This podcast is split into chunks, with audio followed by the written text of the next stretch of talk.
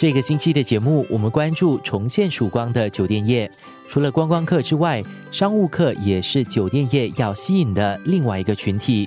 他们一般上会在本地逗留较长的时间，而随着旅游限制解除，外籍人士在短期内返回我国，将推动这个市场的增长。生活加热点，雅诗阁旗下的服务式公寓品牌 lyf 就专攻商务客市场。服务式公寓的本质是酒店业务，但是融入了居家特色，如厨房和洗衣间等，并提供低于酒店价格的中长期住宿服务。今天受访者 lyf 区域经理柯淑娟告诉我，他们在疫情期间积极为市场恢复做准备。即使是疫情期间的话，跟疫情之前的一个入住率或者是住客率其实没有太大差别，我们一直保持在百分之八十以上。我们在疫情期间的话，是把更多的时间跟精力花费在于提高客人的一个满足度，然后当然也是为了做好可能市场恢复的一个准备，所以我们也做了一些维修工作，然后也做了一些社交空间的一个升级。生活加热点，从二月份开始的话，已经看到了 demand 的一个恢复嘛。很多不同国家来的客人，他们会来到新加坡，不管是上学啊，或者只是尝试一个新工作的机会。那这些人的话，他们可能预算没有像很成功的人士一样那么高嘛。共享公寓它因为具有竞争性的一个价格，所以我觉得这个市场会逐渐的扩大。新加坡最近有很多新兴的一些公司嘛，那它提供的是一个平台，让我们的住店客人可以通过这个平台认识新的一些人还有机会。然后我觉得我们的专注目标跟酒店或者其他服务公寓不一样，主要是可能比较年轻化的，或者就是他们比较容易走出自己的舒适空间，想要通过我们一些活动融入群体，结交更多的新朋友。所以我觉得这个就是我们跟其他酒店或者服务式公寓的一个差距，也是我们的一个优势。随着跨境旅游逐步恢复，疫苗接种率提高和更多的疫苗接种者旅游通道开通，分析师就预计商务旅行在今年会大幅回弹。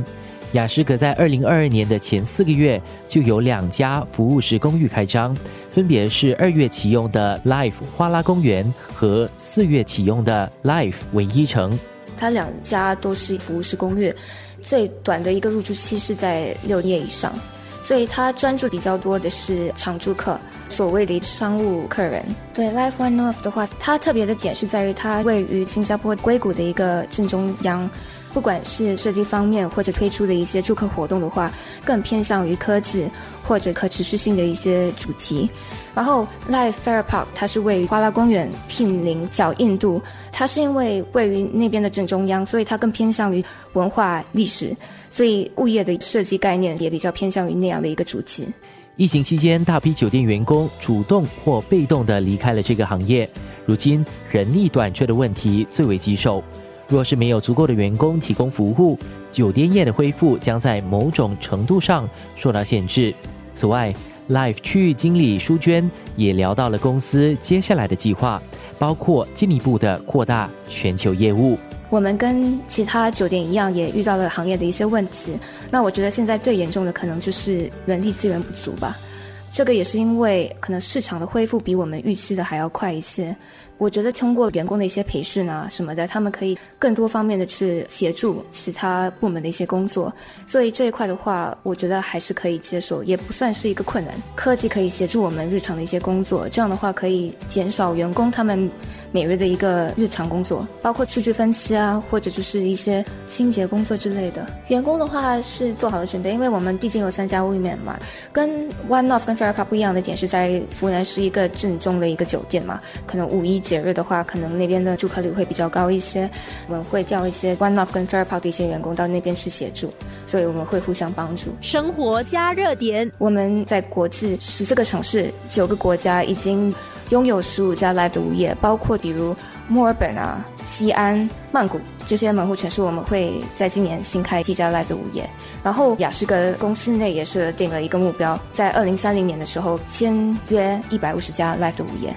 那我们也意识到最近疫情好转，各国也开始取消他们边境的限制，那我们为了更好的吸引休闲旅客，我们也特别推出了欢迎回到新加坡的一个提前预订促销，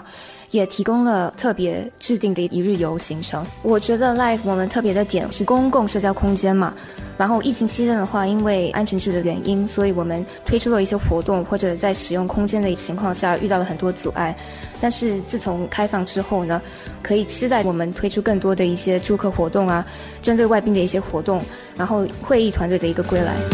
生活加热点。